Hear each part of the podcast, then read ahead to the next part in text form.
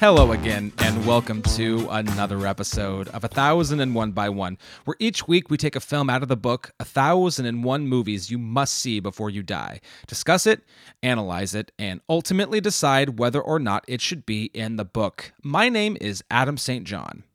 And my name is Ian Woodington. And before we get to our first Godard film, Breathless, we are going to give you some recommendations this week. Ian, would you mind going first? I would love to. Thank you. Uh, so I've been watching a lot of good stuff recently. Actually, this morning I just for the first time uh, watched uh, the 1968 version of Thomas Crown Affair. That's not my recommend to go with Breathless. I just wanted to bring that up because it was a goddamn good film, and Steve McQueen was cool as always, and Faye Dunaway was a stone cold fox, and I just love me a good 60s crime caper. But um, my recommend to go with Breathless this week is Louis Malle's 1958 Elevator to the Gallows. Um, oh, okay. Yeah, I, I believe it. Um, I might be wrong, but I think it might have been in the book at one point in a in a much earlier edition. I don't know. I didn't I didn't try to track down the list of what's come and gone, but uh, he's got three in the book at the moment not this one, Elevator to the Gallows, but he does have Murmur of the Heart, Atlantic City, and Au revoir les enfants, otherwise known as Goodbye Children. Um, the the basic IMDb plot of this one is a self-assured businessman murders his employer, the husband of his mistress, which unintentionally provokes an ill-fated chain of events. Which again, like a lot of those IMDb quick little one-sentence synopsis, doesn't really do it justice because this film is really all about dark, twisted ironies and and fatalism and, and fate and all that all that that great stuff. Um, there's there's really three plot lines to this one. There's a guy named Tavernier who is a sort of ex Foreign Legion guy who works for this shady businessman, kind of gun runner sort of. They don't tell you exactly what he does, but he's got a reputation about town kind of thing. He's having Tavernier is having an affair with his boss's wife. She has convinced him uh, to kill her husband so they can run off together, uh, which he does, and in a very sort of stupid way, a sort of uh, you know he's in a rush to get out of the the building. He forgets his little uh, grapple that he uses to get up from his balcony to his boss's balcony, all sneaky like, and then ends up going back inside and then getting stuck in the elevator after the security guard powers down uh, the building for the the weekend. And then what happens from there is she is left wondering, well, where is he? And she's wandering the streets and she's losing her mind. And then on top of that, you also have these two young kids the flower girl across the street who knows Tavernier fairly well because he's always buying uh, flowers in there for his mistress. And uh, this flower girl, she's uh, in with this young punk who decides to steal Tavernier's car and they go off into the countryside and they themselves end up getting them into quite a lot of trouble when they murder this German couple. Um, like I said, it's just all about those little twisted ironies and all of those. Well, if you had done this, this wouldn't have happened, etc. I really love just the the way that you just watch one bad decision lead to another and just you know shake your head at wow this this couldn't be any worse for these people. And it's got an absolutely incredible jazz score by the great Miles Davis himself who rumor has it wrote the entire score in one evening while he was drinking champagne with the director and the the lead actress played by um, uh, Jean Moreau. Or Jean Moreau sorry I'm probably butchering the pronunciation of that as we do often on this show Hey, that's not, one of the staples of the show, man. That's right. Not not deliberately and not to be offensive. It's just I think it's something we've kind of embraced. Uh, I, this is I a film. So.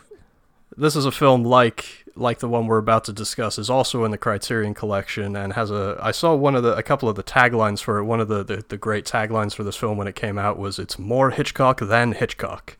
Oh, okay, all right. and it's it's kind of following in the the vein of a, a Touch of Evil that we talked about quite a few episodes back, where it was one of the the earliest films to use multiple plot lines and a lot of cross cutting back and forth between what's happening and forcing the audience to hey you can't just nod off during this one you've actually got to pay attention to three different very not I wouldn't say complex storylines but you know you don't want to it's not one you want to go nodding off during it's just a, a great little French crime caper. Awesome. Well, there you have it. I mean, y- y- you know, it's French and crime, and that that's a pretty good tie into what we're going to talk about today. Um, I would love to just piggyback on what you said earlier about uh, this was a I, I I feel like this was a good week of of movies that I watched. Um, a lot of first time viewings. I finally I finally, per your request, watched Grosse Pointe Blank. Very much Oh, enjoyed great. that. That that's awesome. I I love to hear that. That is a uh, that's a film that I discovered in one of Empire Magazine's big deluxe edition uh, editions, where they had uh, counted down the 500 greatest films of all time according to their readers, and Grosse Pointe Blank was literally number 500.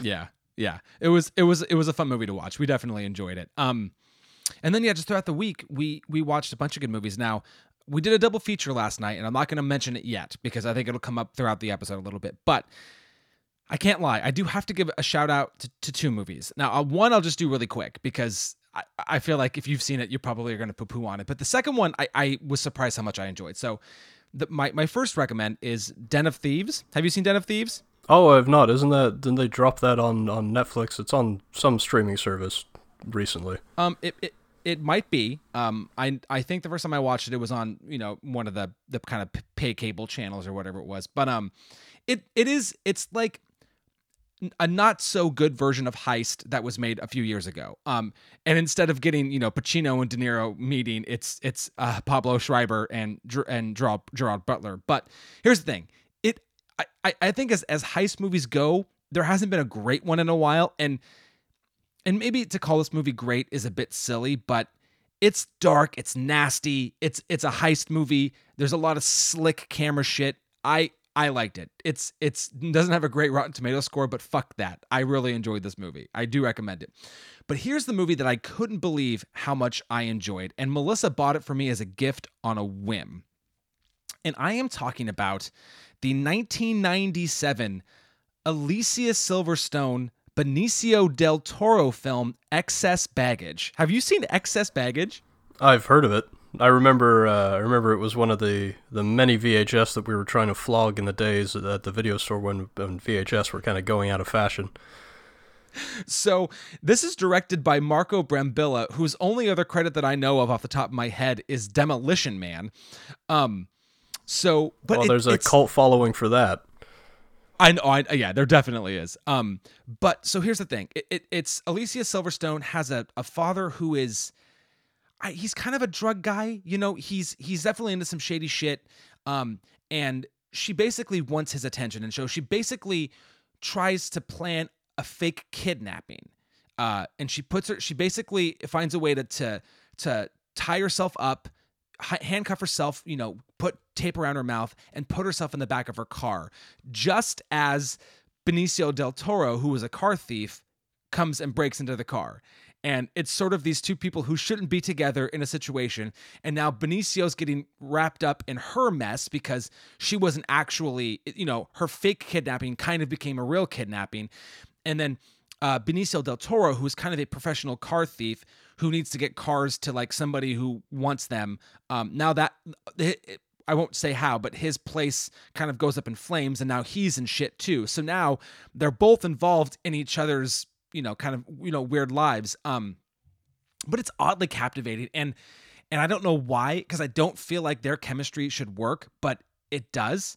Christopher Walken is in it too. Uh, who and I mean, I mean, who you can't just you know, it's Christopher Walken. He he makes anything a little bit better. Um, and then just for sympath- you know, for uh total like n- n- like nostalgic reasons, it's it takes place in Washington. So I was like, oh, that's great too. Um, and it's just like it's definitely like in the vein of a Grosse Pointe Blank, right? It's definitely comedic, but there's some actiony stuff with guns and like a plot that kind of keeps it going forward. But I just thought this was such a fun movie. Like this was a um this was a a have a bottle of wine and and I don't want to I don't want to discredit the movie by saying that I didn't have to think a lot, but I didn't have to think a lot. And it was great to just let the movie be what it was. I found it I don't know, very fun to watch. And as as like lost gems from the 90s go, I highly recommend this one. Melissa got it because the the the the DVD uh, or the or the Blu-ray they it's been made to look like an old school VHS cover, um, which they did for a couple of a couple of movies like that. So um, she bought it on a whim and never seen it before either, and we both we just really enjoy the movie. And and I I think as satisfying movies go in that sense, I really enjoyed it. So excess baggage. I, I give a strong recommendation to. Oh, that's that's interesting. You wouldn't think that those two would, would necessarily work well together, but that's awesome to hear. And I've always had well, kind of a soft spot for Alicia Silverstone anyway. I think she is phenomenally talented. She's obviously drop dead gorgeous, but she kind of disappeared there for a while, and then it was really awesome to see her pop back up in that little weird role in uh, Killing of the Sacred Deer. Oh God, that's right. She is in that. I totally forgot that movie. Oh man, yeah. Um, yeah. I don't know. Yeah, I definitely, I definitely enjoyed in, enjoyed it. Um, and actually, that was that was another double feature night. We watched that in Source Code, which I also really enjoyed, but didn't bring it up. Yeah, Source Code was interesting. I, I remember having some problems with the ending, as I do with a lot of movies, but Hall is really good in that, and it's directed by by Bowie's son as well, uh, Duncan Jones. He does some, Duncan Jones. Yeah. yeah, he does some interesting stuff. I really dug Moon. Yeah, yeah, Moon is one of those like I, I, probably enough people haven't seen. Yeah, that's a good flick too. But we should probably get into it. We should probably get into talking about Breathless, um, written and directed by Jean Luc Godard. And this, uh, um, for the record, is uh, both of ours. Our first Godard, right? It is. It uh, yeah, it is. I, I and I definitely. I mean, you know, he he gets. You know, it's like you know Godard and Truffaut and uh, Kurosawa and and you know just all of these you know foreign auteurs out there who you know who make all these classic cinemas you know and yeah there's a lot of people there's a lot of movies out there we haven't gotten to godard yet but now we have so there we go um so in terms of the cast you know this movie really just revolves around two people you know it, it revolves around jean-paul belmondo who plays michel and jean seberg who plays uh, patricia um uh you know there's i mean i'm looking at the name I, I only watched this two days ago and i'm not even quite sure the names of a lot of these people. I know. So we have uh, Daniel Boulanger. I'm probably saying that wrong. As uh, Police Inspector Vittel, he's the one who's trying to, you know, catch up with him and and you know, get get the cuffs on him. Um, and I, am looking at these names and I don't quite know who any of these characters are besides Jean Pierre Melville, who plays Parvulescu, uh, Parvulesco, um, who is uh, who um, uh, Jean Seberg is sort of interviewing at that little press conference. Um, it was kind of fun to see him in this. Yeah, he's he's playing an Italian writer, and, and for anybody who's been keeping up, we did a great little episode on uh, one of his films, Le Samurai, which I know we both came to really love. That was so so half of my double feature last night was Le Samurai, and I haven't I haven't watched it since. Oh, did you you show it to Melissa? Yes, yep, that was sort of the the I, she hadn't she didn't see it when we watched it for the pod, so it was it was great to get her to see it too. And did she dig it? Yeah, she did like it. Yeah. Um hard to say how much she doesn't like endings like that. Um but I think she did for the most part I think she liked it. Um so so help me out. Is who who else do, do you want to throw any love to anybody else? I mean, I have like eight names, but this is such a movie about Michel and Patricia that I don't even know who else you really want to give any love to. Well, I mean, Godard has a, a small uh, cameo as the snitch, and yes. and then we've also got Richard Balducci as uh, Tol Tolmachov, who's the guy that uh, Michel is constantly trying to get a hold of, and and seems like uh, he can't throughout the the bulk of the film. Uh, and then we've got uh, Henri Jacques Huet as Antonio Berruti and Roger Hanin as Karl Zubart were the only ones that I made uh, note of. Yeah, that sounds good to me. Um, and that's not not a knock on anybody in the movie specifically. I just, you know, it, it, some of the people are really only in there for a scene and then they're gone. Um, so Yeah, I know. Stuff, Zu- stuff. Zubart is just there at the end, and then Antonio Barudi. I mean, he's got a handful of scenes, but didn't really leave quite an impression on me. I mean, I don't want to go talking shit straight out of the gate, but Huet's reading of most of his lines was utter garbage, and we can get into maybe that wasn't all necessarily his fault, but we can talk about post synchronization as we go through the movie. Yeah, yeah. Um, so uh, Jean-Luc Godard, he's got a few other movies in the book. Let's just quickly go through those. Um, his movies that are also in the book are My Life to Live, uh, 1962, Contempt, 1963, Alphaville, also 1963, uh, P- uh, Pierrot Goes Wild, 1965, Masculine Feminine in 1966, Two or Three Things I Know About Her, and Weekend from both 1967. Um, talking about some accolades, uh, it does have a few. Um, the BAFTAs nominated Jean Seberg as Best Foreign Actress. Um, the Cahiers du Cinema that we've also, but it's like our new Kansas City Film Critics thing, um, uh, said it was the third best film of the year. Do I have that right? Yeah, you have that right. Behind uh, Antonioni's L'Avventura and uh, Mizoguchi's Sansho the Bailiff. Ah, I, I have heard of both of those movies. Yeah. I have not seen either of them. I'm I'm very excited to. He's Antonioni's another guy that's very high up on my list as of directors of. I've never seen one of those movies, and I know as a cinephile that I've Antonioni is up there on the list of people that you should be aware of. You know. I I have only seen I've seen one. I've seen one. I've seen Red Desert. I heard I heard that was interesting. Uh, Marin was talking about that on a podcast ages ago. Oh yeah, yeah. It is a it's a weird flick. Yeah, he, he sounds like an Antonioni fan. He was he's really been talking about uh, the Passenger a lot lately, the film that Antonioni did with uh, Nicholson. Oh, okay. All right. Um the French Syndicate of Cinema Critics gave it best film. It tied with Letro. Um now, and those are all those were all the accolades I found that were like when it came out at the time. I did find that uh, in 2012, uh, Sight and Sound did a poll, um, and it was the num- the 13th best film. Um, and uh, the director's poll uh, also, uh, or it came at 11th in that list of movies. And on their director's poll, Godard is number third uh, behind Welles and Hitchcock. Uh-huh. Okay. All So right. pretty pretty Um, high placement, pretty prestigious list to be on. Yes. Yes. I, I would say so too. I mean, even Um, even Kubrick is- doesn't crack the top five. I think he's number six or seven.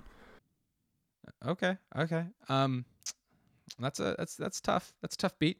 Um, this movie is not currently on the IMDb Top 250. Um, it has a Rotten Tomato score of 97 critical and 90% audience.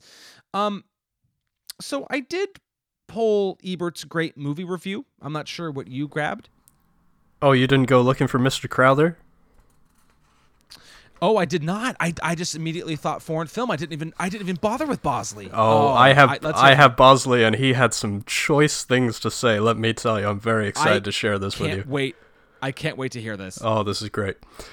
So Bosley Crowther, writing for the New York Times as he did, said, "As sordid as is the French film Breathless, which came to the fine arts yesterday, and sordid really is a mild word for its pileup of gross indecencies, it is withal a fascinating communication of the savage ways and moods of some of the rootless young people of Europe and America today, made by Jean-Luc Godard, one of the newest and youngest of the new wave, new wave in in uh, quotations of experimental directors who seems to have taken over the cinema in France. It goes at its unattractive subject in an eccentric photographic style that sharply conveys the nervous tempo and the emotional erraticalness, I don't think that's a word, of the story it tells.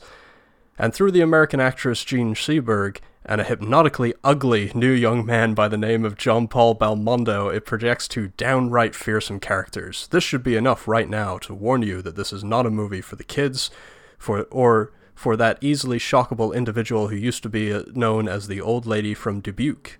It is emphatically unrestra- unrestrainedly vicious, completely devoid of moral tone, concerned mainly with eroticism and the restless drives of a cruel young punk to get along. There, there's a little bit more, but that's uh, he makes his point. I think uh, in the way that he does. He's he's never one to uh, pull punches. You know, that's I I- think I try to think often about you know, what it is for a movie to be obscene back then. And like, yeah, you know, Michel is is kind of his mind's kind of in the gutter, eh, you know, throughout most of the movie, but I feel like by by today's standards, obviously, this movie's quite tame. Actually, it is not as indecent as one would think. But yeah, yeah, that's. But yeah, I uh, Bowsley certainly had a. Uh, about Bowsley, Bosley certainly had a uh, a strong reaction to it. It sounds like. Yeah, very, very 19, very turn of the century, 1920s, 1930s sort of uh, sensibilities. Yeah. Um, which, which always makes him just a joy to read. Yeah. So you know that's that's actually great. I'm not going to read from Ebert's thing that I pulled because I, I am glad that you found a review that's that's current um and of the time um and and I'll, I'll come back to that in a second. So let's just the movie is it's kind of it's kind of a great nutshell movie. Um um we have uh Jean Paul Belmondo who plays Michel and he is trying he steals a car and we don't quite know where he is on his way to but he um and kind of speeding around. He gets pulled over by a police. Well, he pulls off the road. A police officer finds him, and he shoots him. And now he's on the run for killing a cop. And as he comes into town, he has a pre-existing relationship with Patricia, who's played by Jean Seberg. And essentially, the movie is him trying to convince her to come to Rome with him. And he's because he's on the run. He's trying to get away. Um, and the movie is essentially just kind of their exploits in Paris. Uh, she is trying to make it as a journalist. Um, she is seeing somebody kind of romantically, kind of to get leads, but hard to say if she actually cares for him. Hard to say if she actually cares uh, for Michel, to be quite honest. Um, and it's it's a series of conversations and um, uh, you know little adventures through Paris. Ultimately, uh, what happens though is uh, spoiler alert for a film that's this old. Uh, Patricia turns in Michel who uh, at the end of the movie is gunned down. And um you know we can talk a little bit about you know what the significance of the end lines mean and what the translation issues have been kind of in the past. But i, I would like ian i'd like to start with this. Um obviously this movie made ebert's great movies uh list you know the book that he's done a couple versions of. He clearly liked this movie. Um the sight and sound polls rank it really high. There's a lot of love for godard. Um I wasn't as let down as I was by Aguirre, uh, but pretty let down by this movie, if I'm being totally honest with you.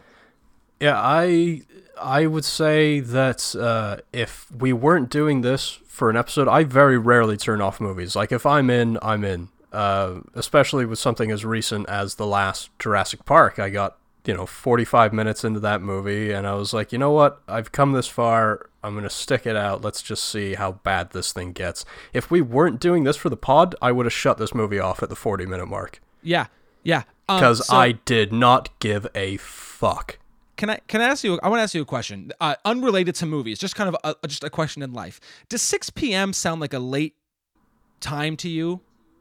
No, no, not at all. Not at all. Um, uh, Sophie didn't have a nap the day that I watched it, so she went to bed like 5:45. She crashed. Um, Stella and and my and my wife Melissa were were in the garage. Uh, she was playing. My wife was sewing, and I was like, "Cool, man! I've got. I'm out on the big TV. I don't got to worry about anything. I got my laptop up. I'm ready to watch this movie." I almost fell asleep four different times, and this movie is short. It was not a late night. I wasn't tired. This movie almost put me to sleep on four separate occasions. It it goes on the list of one of the longest 90 minute movies I've ever seen. And that's a that's a and honestly, that's probably one of the worst lists to be on. Yeah. Yeah, it's that, it's not a prestigious list. No, and and like I what and I okay, okay let me let me come in. So now let's t- let's talk a little bit about what. Okay, I'm, I I didn't know if you'd be on the same page as me, so I I have some things I want to bring up, and I want to hear I want to hear your thoughts on this. Okay. Yeah, let's do it. Let's let's go right to one of the things that I read a lot about when I was researching this movie, and that's the jump cuts. I want to ask about those. What what is your immediate thought when you think about those?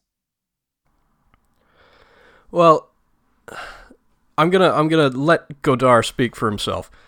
Uh, he said the success of Breathless was a mistake, and he added that there used to be just one way. There was one way you could do things. There were people who protected it like a copyright, a secret cult only for the initiated. That's why I don't regret making Breathless and blowing that all apart. Uh, he described his and his colleagues' impact as we barged into the cinema like cavemen into the Versailles, which is just a really great thing to say. So that doesn't really answer your, your question specifically about the jump cuts. I mean, I'm fine with them. They're not really that impressive, but I before we start shitting on this movie cuz I'm going to assume that's going to happen a lot. I I get it. Like to try and put yourself in the mindset of and we have to remember as we go through this thing, we've got the the the, the luxury of, of looking back at it literally 60 years later. Yeah. Um like I, I get it. I understand why at the time it was important and impactful and how some people uh, perceived that it, it changed cinema. I don't get why it's responsible for starting a movement because you also had like I mentioned at the top of the episode we had guys like Louis Malle and we we have guys like uh, Truffaut who I think just did things better. And now this is again only the first Godard movie that I've seen and I'm not I'm not hesitant to go and seek out more, but I'm definitely not going to be as excited to check out another one of his as I would be a Truffaut one. Yeah, that, it's funny, and that's uh, uh part of the re- and because I I didn't really plan this week out. Like I pulled a bunch of movies off of the shelf that I was like, man, with Breathless coming up, and I, I, I you know, just a little bit that I knew about it, which wasn't honestly wasn't that much. I I I tried to not do enough research that I that like the story gets blown for me if I haven't seen the movie before, right?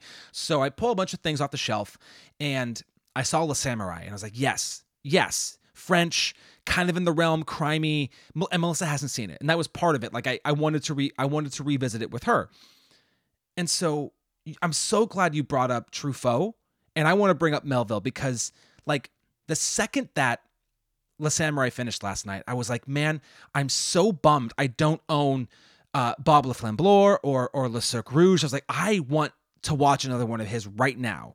And the way that I I, I felt after 400 Blows, I immediately was like, man, I, I do. I want to watch another Truffaut film.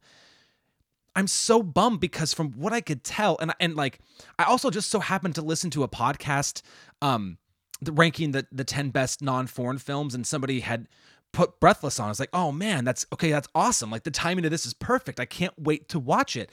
And again, I wasn't as let down, but I was maybe just more. I'm more baffled by the the respect that it has, and I. I yeah, underwhelmed is is the adjective that I'm probably going to use ad nauseum during this podcast. Yeah, for sure. Um, and like, you know, and and maybe so okay so okay. So i want to come back to the jump cuts for a second because obviously th- there's a few early on like there's a couple of jump cuts around um there's a guy who gets hit by a car early on kind of early on in the movie um and which first, which why? That that serves no purpose. It goes nowhere. It feels it like there's something miss it feels like there's something missing from that scene right? Yeah. Oh totally. But the the other thing about it is okay so the the jump cut happens and it it it doesn't seem very creative. It seems more like we don't have the practical way to shoot a guy getting hit by a car. So we're going to film it in this way where, you know, the, the violence happens off screen, sound of a car, uh, it stops, bodies on the ground. Our mind fills in the gaps, and that's great. But it, it it seemed it seemed more like the way to fix a problem. So I thought, okay, so maybe the jump cuts are going to work like that. You know, we're going to condense, you know, 10 seconds of story into 3 seconds, which doesn't sound like a lot of time, but you know, if you do it enough, sure, you can you can certainly shorten down your movie that way. And I'm thinking, okay, that's that's how these are going to these are that's how this is going to work. But then there was a moment later in the movie where the police are tailing Patricia and Michel is trailing the police officer who's who's tailing her. And there's a scene where like I think the camera I want to say is inside like a cafe and it's it you see you, you see Patricia walk by, jump cut, there come now here comes the detective, jump cut, and then here comes here comes Michel.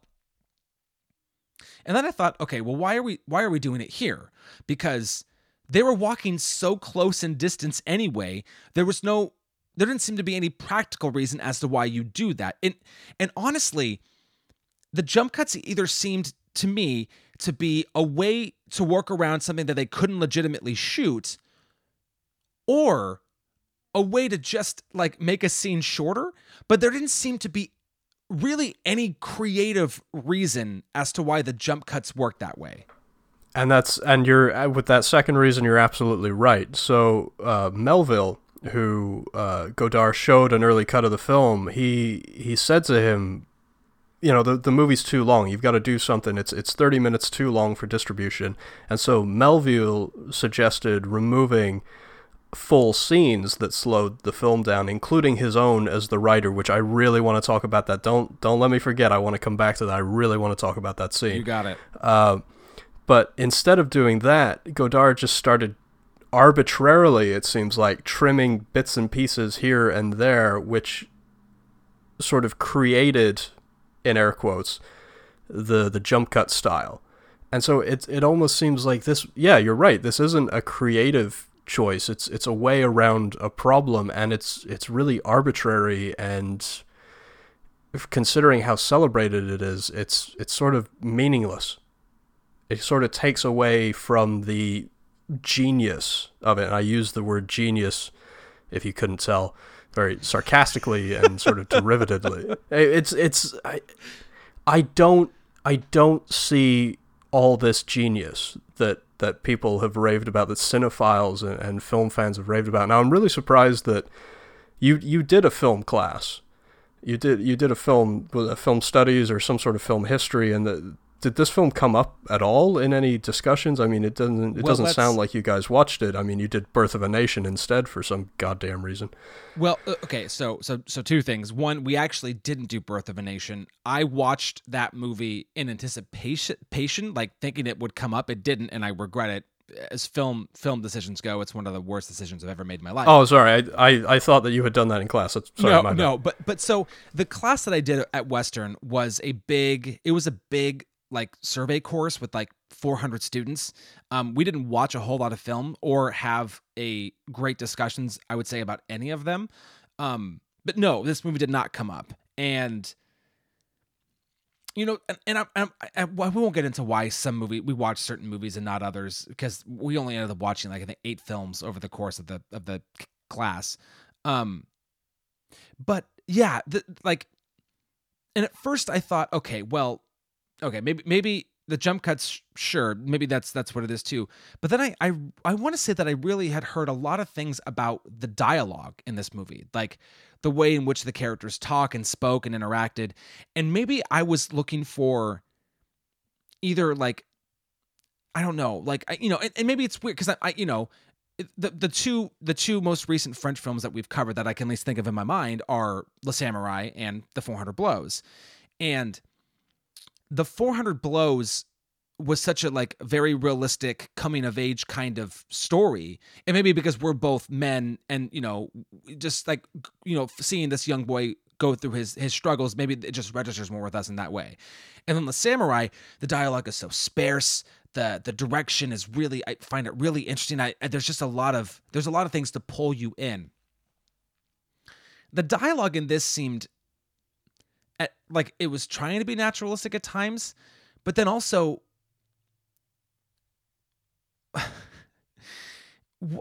it, it is Michel just the the horniest man in the world or just the the man who wants to explain how horny he is? Like I, I don't what what who is he?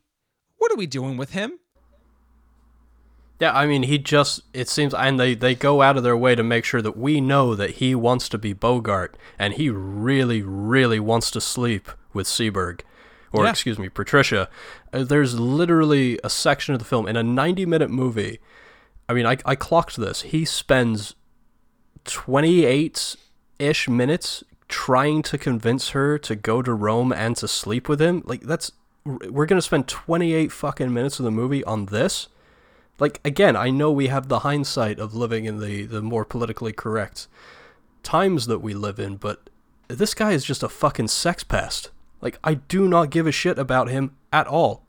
Well, and then like at one point when they're they're both in her room and it's it's maybe the longest scene of the movie. Yeah, that, that's that's part of it. That's part of this huge 28 to 30 minute sequence where he's literally just trying to convince her to sleep with him. That's Well, and- the whole point of that section of the film. and like uh, I didn't have again I I didn't have many wonderful things to say about this movie, but the two things I wrote down at one point were well, I at least appreciate that th- there were some very long takes, and I again from an act just from an acting perspective, I, I appreciate that they took the time to learn these lines, and it's they're not a whole lot of cuts. You know, those are people who memorize their lines and were were responding off of each other, which is great.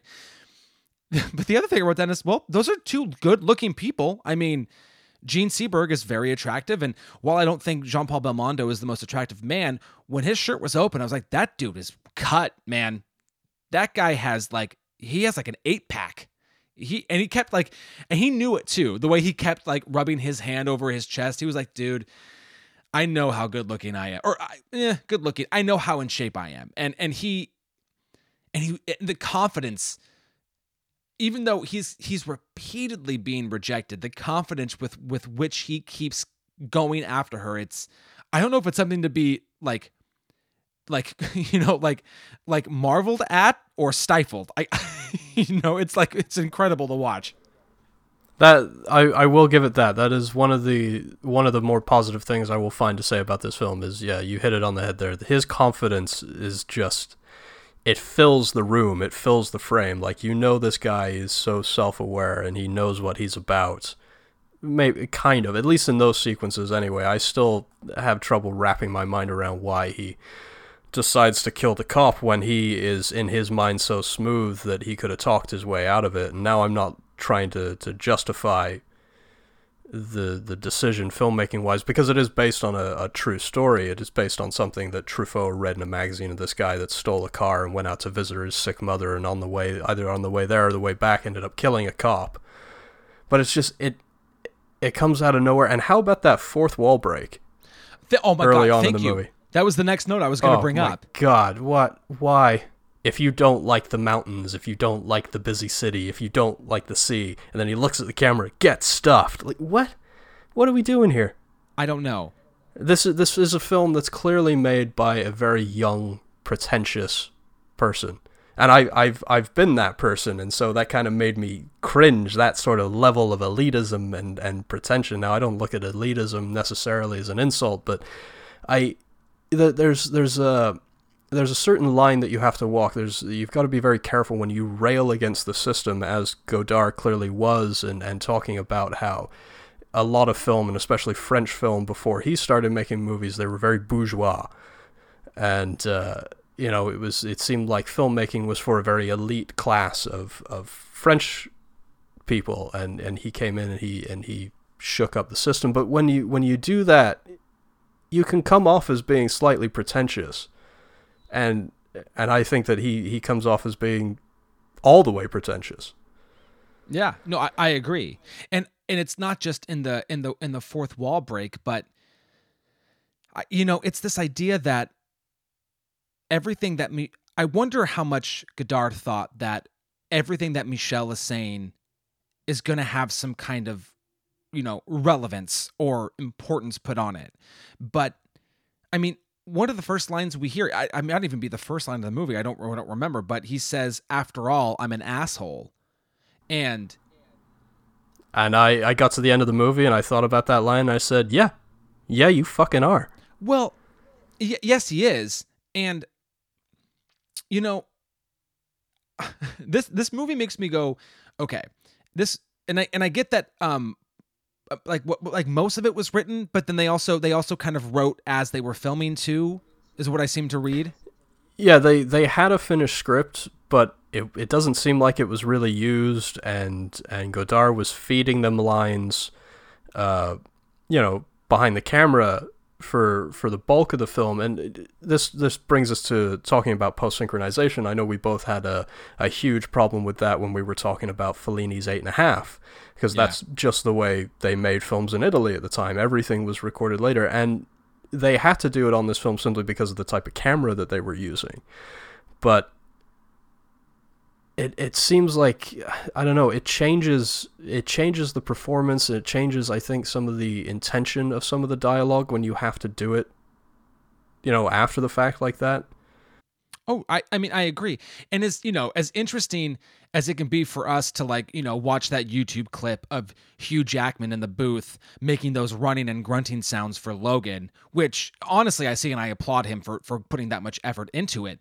But the purpose of ADR as we know it now is to, you know, is to fix mistakes or put in dialogue, you know, like if it's a if it's like an establishing shot or just a shot of like, you know, a scenery um that we can put that in you know over the top of it. But obviously for the purposes of what they were doing back then, it was to put all of it in there and there's just I I could not imagine. I mean, I could, but I couldn't imagine being asked to go back into the booth and then recreate a performance without without my my my my acting partners, without the director, you know, just basically being told to you know watch yourself and and match that. And and I, sure, actors are supposed to work on a swivel like that, I, and I, and I get that that's that's partly true, but you're never going to match the same level. You're never going to be exactly the same. That's just you know, I mean, it's speaking from just mostly a theater background. You can do a show eight times a week. You could do the same show twice in a day and depending on how your break goes in between both shows, your performance is going to be slightly different. You bring in different things to each performance, and just being asked to come into a booth and try to recreate what you did before is. I mean, from the actor and me, just that's that's insanity. You're going to get something, but it is not going to be the same thing. Well, especially when you have a similar case like we did with Fellini, some of the dialogue was was rewritten between them shooting it and then them re-recording it. It just it kind of it it feels a little futile. It must feel a little futile as an actor. Yeah. Well, and that's that definitely seems to be one of those, you know, a production where really it, it's it's not so much about the actors as it is about the writer director and and you know I, am not gonna i mean we don't have to go case by case or film by film but there are directors who when they make a film it's it's their film right Kubrick, Hitchcock, for for for example, it doesn't matter who's in the movie. It's their movie, right? And then sometimes, you know, you get a vehicle like like let's just, you know, a, a recent example would be Joker. Sure, Todd Phillips made that movie, but that's a Joaquin Phoenix movie. And sometimes it's it's regard it's, you know, the movie revolves around the performance or the script or maybe the effects, right? But when it's a director's movie, at the end of the day, they are going to make it however they want to. And so this idea, yeah, of like even changing the dialogue after the fact in post to make it fit more what you want. I mean, sure, it's your film. you you can do whatever the hell you want to it. But I, again, I just coming from the act perspective, it's like, well, now you're changing what I did, and I get, and I get that's that happens in the editing room all the time, even nowadays. But I don't know. I just there seems to be such a like it's like it just feels like a slap in the face to the actors. Oh, I I 100% agree. So, you want let you want to you want to shift over to Melville? Yeah, though the that Parvulesco scene, I as that scene was happening again, today's sensibilities, I'm listening to just the inane questioning and then the absolutely absurd answers that comes out of him. It's like, did did you people really think and talk and and feel like this back then? This is just I, I don't have the word for it. This is terrible. This is just pretentious tripe. I, mean, and part and of what me, kind was what one of the questions actually coming from the female reporters? I think was is uh, do you feel that a woman has a place in modern society? Like what what kind of fucking question? What what do you mean? What what does that mean? Well, and part of me part of me was wondering like at some at like halfway through that scene i was going i you know is is melville as Parvulesco you know intentionally giving vague kind of shitty answers right? Because we don't know much about him right? He's he's he's a he's a famous writer. Cool okay great. And he's saying these things and maybe he's trying to be contentious and you know get in the paper and be somebody that somebody's talking that people are talking about. And that's that's cool that's fine. I i, I think that's interesting that you know to kind of ha- have a, a persona like that. But then about halfway through it i go what the f- why, why is it here though? Why is it in this movie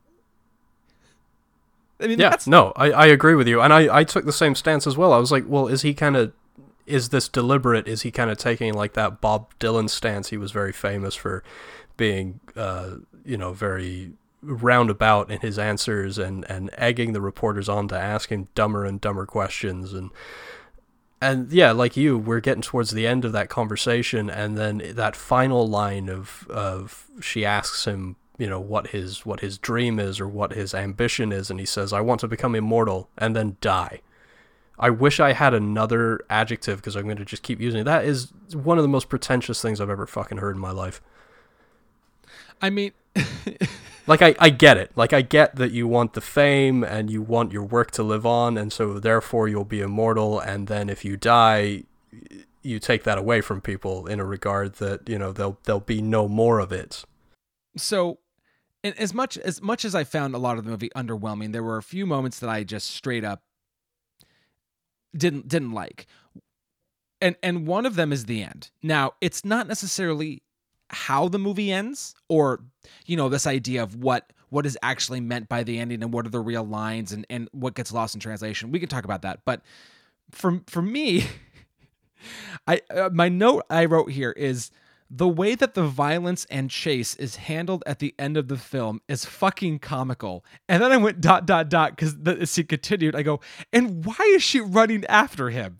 And this this movie has been fairly serious, if not just kind of off the cuff.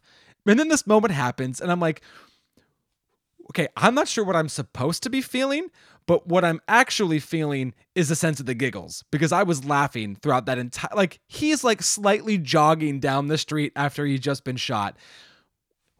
What what are we doing? What am I supposed to feel? Because well, now now they want they want their big noir ending, right? They want their big anti-hero ending and the the the I don't sacrifice isn't the right word, but I guess the uh, the the martyrdom of this character, right? I mean, oh God, I, I mean, I, I, I mean, obviously, I was, I was as as an audience of this of this movie, I was happy that he died. He was not a good person. He killed a cop. He continued to to to break the law throughout the oh, he's the he film. stole he stole even when he didn't need to. There's a character that flat out offers him like 500 francs. He says no, and then when she turns it back, he steals it out of her purse anyway. Like what? What are you doing, dude? Yeah, I, Like, I- and I get it. You're just a you're just a punk. You're just a punk. Why why should we care about you? and and see i'm and i'm glad we're kind of on the same boat and i'm glad that we're we're talking about the same the same movies right because again in a way the the character in the 400 blows well he's kind of a punk now granted now granted totally different characters totally different ages and totally different circumstances right but if we were just to use that one word to help describe either of them it'd be hard to deny it right they're both kind of punks right Oh, absolutely. But, I feel like he the the character in 400 Blows, he's he's a, a punk that we can at least somewhat identify with and empathize with, and he's a punk by circumstance, whereas as Belmondo in this film is a punk seemingly by choice. and that's the i think all i i think what mm, i don't know. That's a tough thing to say. What i was going to say is is i wonder if like one one scene one bit of dialogue one something to help let us know why he is the way he is. Because he he he doesn't have to be a good guy. He can be who he is but a little a, just a just a just a little bit of explanation.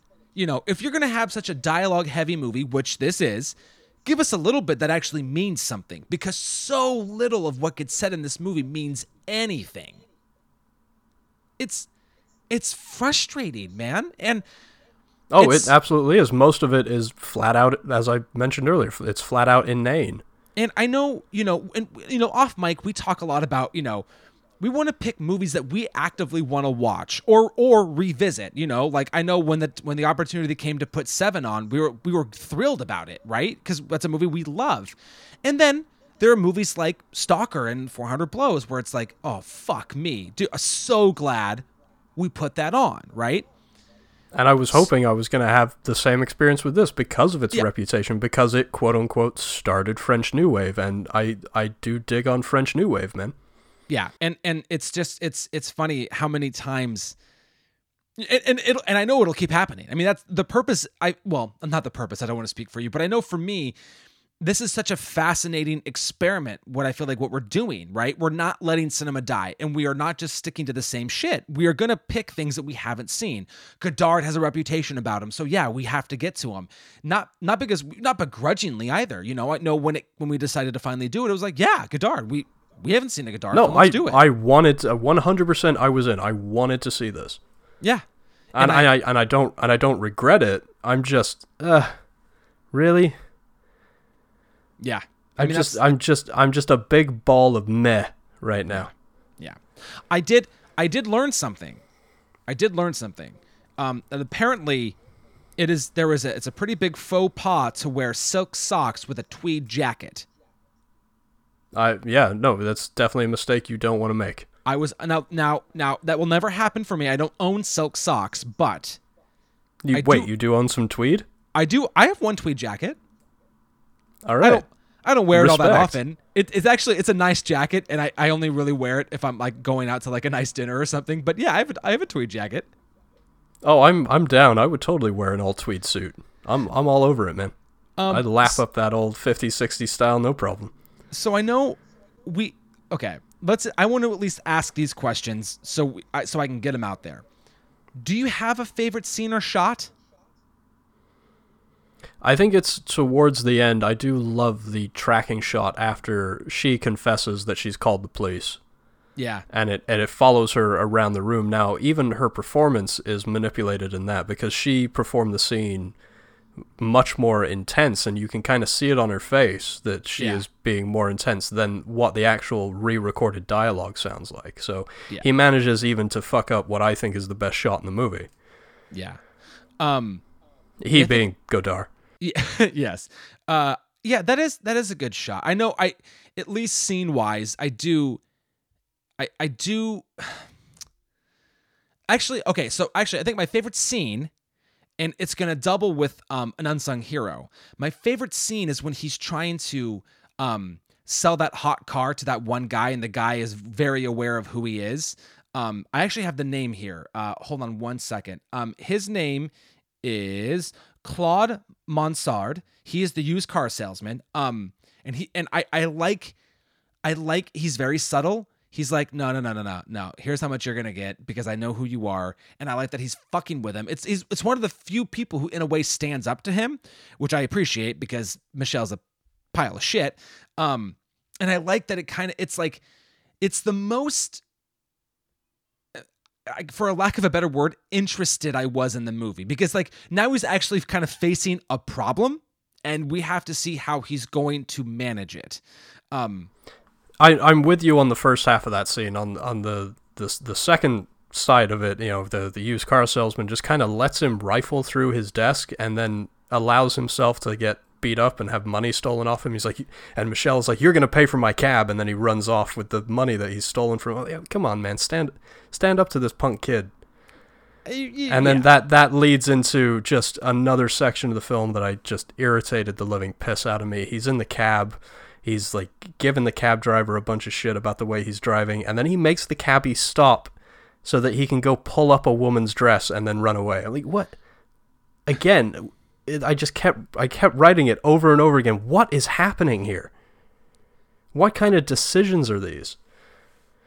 Not from a character standpoint, but from a from a director standpoint. Like what what are we doing here, man? I dude, I wish I honestly wish I had a good answer to that question. Well, as uh, talking about directors, uh, uh, both of us. I mean, you may be a little more passionately than I am, but I don't know, maybe not. We both love Tarantino. Hard not to. Yeah. Adore Tarantino. How do you feel about the the? In my research, that's constantly all I could find was there would be no Tarantino if there was no Breathless and no Godard. And I, I I stopped after I read it for about the eighth time and went, well, would there be though?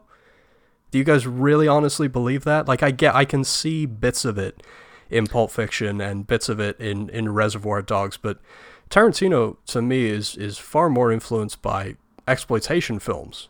Well, okay, I think so than French New Wave. His dialogue is very French New Wave, but his aesthetic is exploitation films. here here's what I would say, and um, it, I'm gonna I'm gonna pull a little bit. I'm gonna put my teacher hat on as I'm as I'm in the midst of of teaching right now.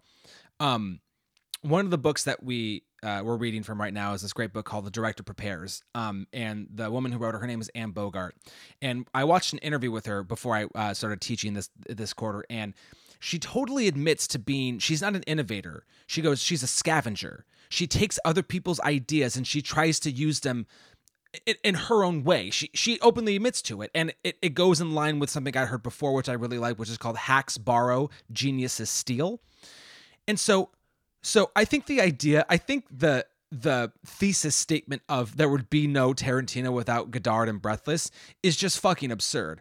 Not because it didn't help influence him, but because Tarantino, like many of the greats, is a student of film. Our version of Tarantino might be slightly altered if Breathless and and Godard didn't really exist, but Tarantino would still be around the way that his mind works, the way that he takes the bits and pieces of things that he likes and then makes them his own, he'd still be making films. Would they be slightly different? Maybe, but I think it's I think it's pure. I'm, you know what I'm going to use? It's, I think it's pure poppycock to say that there would be no Tarantino without Breathless. I think that is horse shit. Yeah, man, I'll take that opening coffee shop in Reservoir Dogs. Uh, just just a whole movie of that yeah. Just just show me that scene on loop for an hour before I'll watch Breathless again. And uh, I, I I I did have one sort of I don't necessarily want to wrap up the episode. I mean there are there are definitely a few more things that we can bring up, but but before I forget, I just my sort of end thought when I got to, to the end of my notes and the end of this film is like eight and a half. I think this is a film maybe not at the time when, when it was made, this probably was not the intention. I guarantee you it wasn't the intention, but this now seems, in retrospect, like a film for filmmakers, not necessarily for general audiences. And uh, uh, my my sort of subpar, my my next line when I was sort of ruminating on that and, and taking that note was I think the film needs to be renamed. It's uh, it shouldn't be breathless. It should be exhausted. well, that's interesting because I because I was exhausted.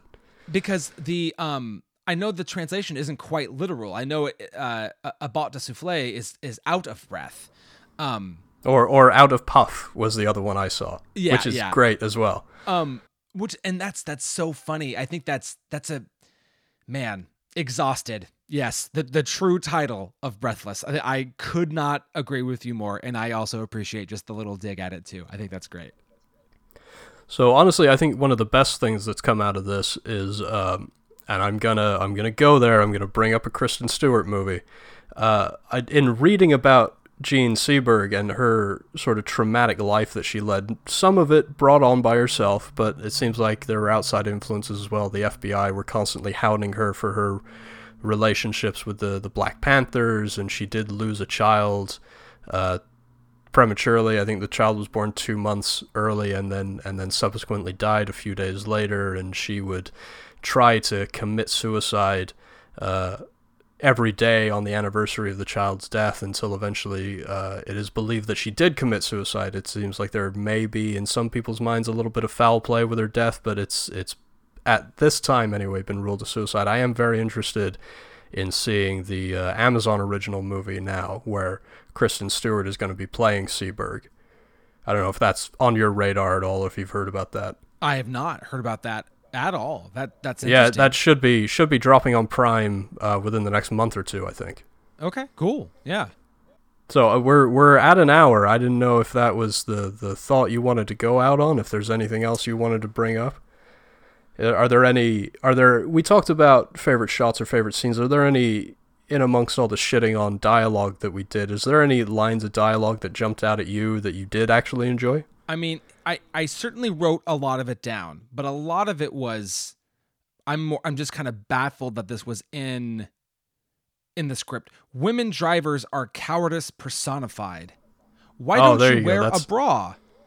I never want to see you again. Get lost. You make me want to puke. It uh, what what is this? What what am yeah, I? Yeah, just his his constant belittling and berating of her, it made me it made me stop and go, you know, I want to I want to sympathize with Patricia. I really do want to care about her, but it's it seems like the way that she's allowing herself to be treated by this guy, uh, even even very passive aggressively with her some uh, very aggressively but also very passive aggressively she tries to talk to him about something intellectual and she asks him hey do you know who faulkner is? And he goes what? Is that another guy you've slept with? Like oh dude can you fucking knock it off for a second? But she she succumbs to him anyway. I did take that note after that huge long sequence where they're in bed together. I'm like if she sleeps with this guy i'm fucking out. And then literally not even six seconds after i wrote that down she sleeps with him. Yeah. and so she's just another and again, I don't want to broadly generalize and, and forgive me if this seems politically incorrect, but she's just another young, dumb American girl abroad that gets seduced by a, a sort of European huckster. Well, and and and she it, it's it's I mean I, I I would agree with that, and and it's tough to to sympathize with her because there's the scene later on where they're trying to they, they can't be in that car anymore, and she says, "Let's steal the Cadillac," and she's now like in not only embracing but s- seemingly becoming excited to be a part of the crime of of the escapade, and so then why do we?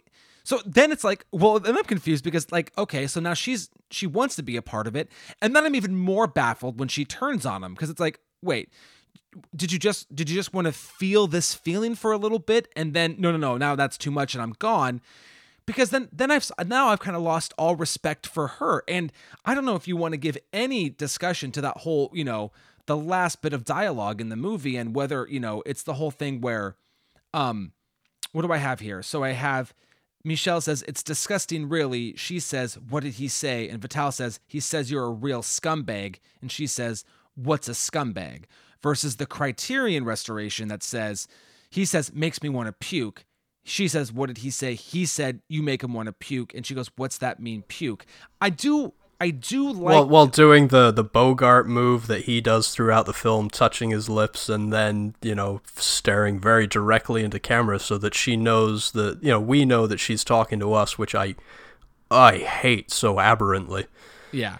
I but I do like the idea that makes me want to puke it, that that that sentence that we that he act that that he says in that version is open-ended, right? He could be talking about her, he could be talking about the cops or the situation and you know whatever. And Or, or that- even himself. I, I, I, I would like to think of it maybe he's talking about himself. you you'd like to think that way. We can I I'd almost guarantee God I, I, I, I guarantee you it's not. Yeah, exactly. I would, and also I would respect this ending so much more if a couple of things that Godard wanted had been left in, like Truffaut convinced him to take out a moment where the cops pull their guns on him after he's picked up the gun and one of them says shoot him in the spine. He's like "D- you can't have the cops be that merciless. I was like i, I would actually kind of respect the cops a little bit more if they had been that violent. And then two she was supposed to rifle through his pockets after he's laying there dying on the street. And again that's another decision that i would kind of respect a little bit more that now she is taking on. She's at least learned something from the situation even if it's the wrong thing to learn which is now she is is becoming a thief of sorts Yeah. Well, and I think the cops being ruthless. I mean, I, I mean, I, I'm the, the the immediate movie that comes to mind is um is the fugitive when later in the movie they believe Harrison Ford has killed a cop. And you see the cops start to get like like fuck that. Like you know when they get all pissy with with Tommy Lee Jones and they're like no no no this guy's going down because they're under the assumption that he's killed a cop. And in a way I, I wanted to see more ruthlessness from the cops. I mean they're trying to track down a cop killer. Like you'd think they'd be a little more fucking pissed off and gung ho Now, we should say for our listeners, we are not endorsing police violence and police brutality, but no no in the context in the context of the movie, yes yes definitely I would have respected the decision to leave that in. Especially because he shoots the motorcycle cop for no goddamn good reason. yeah Like yeah, fuck this totally. punk. He gets what he deserves. I agree. I agree. Well, in terms of in terms of getting what we deserve, I think maybe are we there? Are, we at question I- time? I think we're at question time, sir. Okay. So, Ian, should Breathless be in the book? Now, this is kind of a loaded question because I do understand its place in history. I get it. I, I do. If if you feel like this film started a movement and you feel like it is important and you do feel like Godard did something that was out of the ordinary, okay, yeah, I get it. Maybe it is something that we all need to see and sort of try to appreciate, or or maybe you won't. Maybe you'll have the reaction that, that Adam and I have had to it. But honestly, I've seen a few other French films now that I think are, are more deserving of being in the book. There there there are two that I would easily replace this with without thinking twice. Uh, the first one is is my recommend at the top of the episode was Elevator the Gallows. I would put that in. It's a great, as I mentioned, a great little crime film, doing a great job of doing something that was new, unique at the time as well. Was with balancing those multiple storylines. But there's also from a few years earlier, in 1955, there's a little heist film called Rififi, which is also oh. in the oh. Criterion Collection. You, tell me you've seen. Is tell me you've seen Rififi. It is not. I again, I think like Elevator to the Gallows, I think it was at one point, but that has that incredibly intense 30 minute dialogue less sequence where they're they're roping in and and stealing uh, you know what it is they're, they're, they're the big heist sequence which is so detailed that it was in fact banned in a few countries uh, because people were worried about copycat thieves and things like that. And I don't think, I honestly don't think that we would have filmmakers like Michael Mann if there was no Rififi. Yeah. Which again, we talked about. Maybe there would be a Michael Mann like there would be a Tarantino, which is yeah. maybe not the Michael Mann that we come to know and love, or at least I come to know and love anyway, because I think he's one of the, the 10 greatest filmmakers of all time. Latter day transgressions aside, but I mean, Heat is the yardstick. That's the crime film I measure all others against, and I don't yeah. think Heat would be as great or his first film Thief without something like Rififi. Yeah, Rififi was a part of my uh, my my birthday gift to me. Uh, is the weekend after my birthday. I I I get my my parents to watch the girls for the weekend, and I just go all out. I spend basically three days only watching movies. And and so th- this this past one, you just saw Rififi for the first yeah, time. Yeah. Oh man, I'm so excited for you. I fucking love that movie. One of yeah, the no, all-time great heist movies. It was great. I definitely enjoyed it. Um I'm so and I'm you know, I'm glad that you went um uh, well, Rififi is also a crime movie, so that, that makes sense too. But I, I like that you stuck with with like keeping a French movie in there. I didn't. Um, but you know how I mentioned to you that I uh, I did a double feature last night and uh, we watched Le Samouraï. And my replacement, which I, I know we've at least talked about in passing on the pod, but I just double checked and I don't think either of us have used it as a recommend. And um, I don't believe either of us have used it as a replacement. I will cut out this dead air while I quickly check this. Is it brick? It is not brick. Um, my replacement. But I I th- I think we agree that Brick should be in the book anyway. Sorry, go ahead and. Oh and yeah, no, Brick should be in the book. My replacement is Drive. Oh man, that's so goddamn good. I should have thought of that. Um, and because I, I, I don't think there's I don't think there's a Refn movie in the book. There's not. There's not. Oh, I, oh God, I love Winding Refn.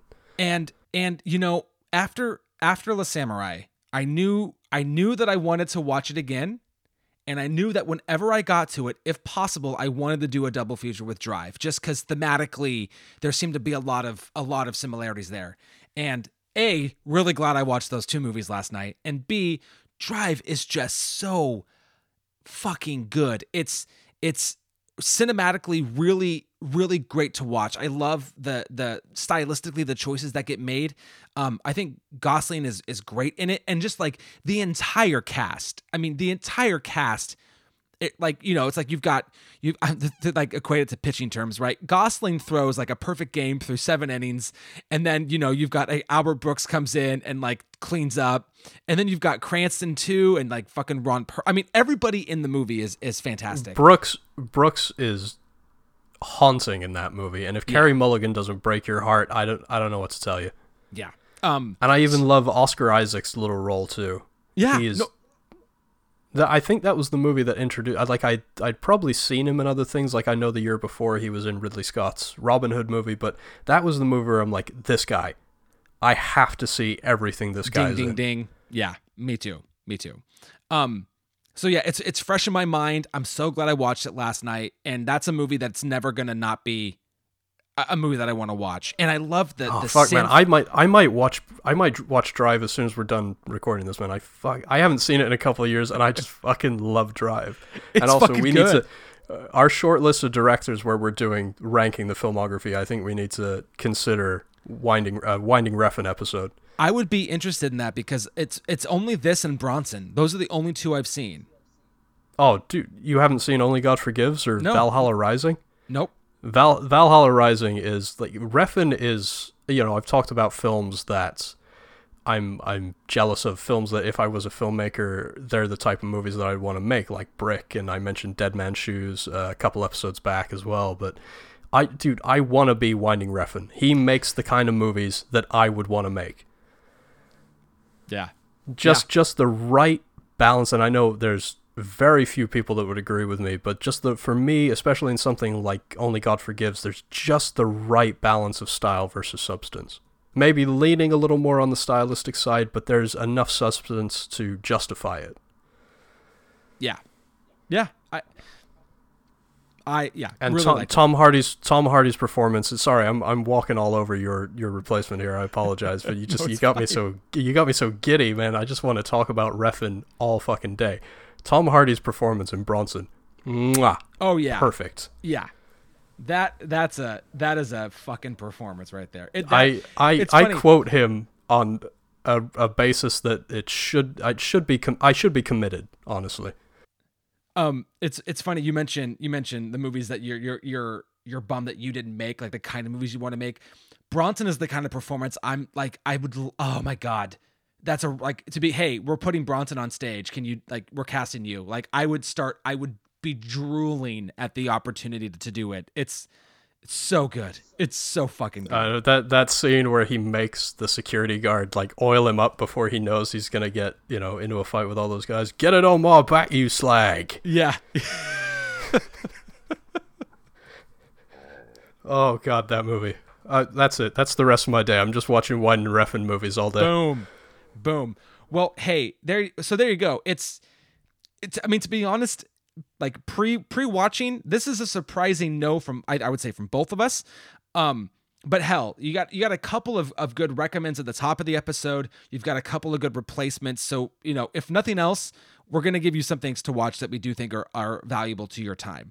Um, but of course, we always want to know what you think. So please, I cannot wait for people to yell at us as to why we're wrong about Breathless, and I can't wait to yeah, let's let's get into it, man. So so please hit us up on Facebook and on Twitter. You can find us on Spotify and Stitcher and Google Play and Apple Podcasts.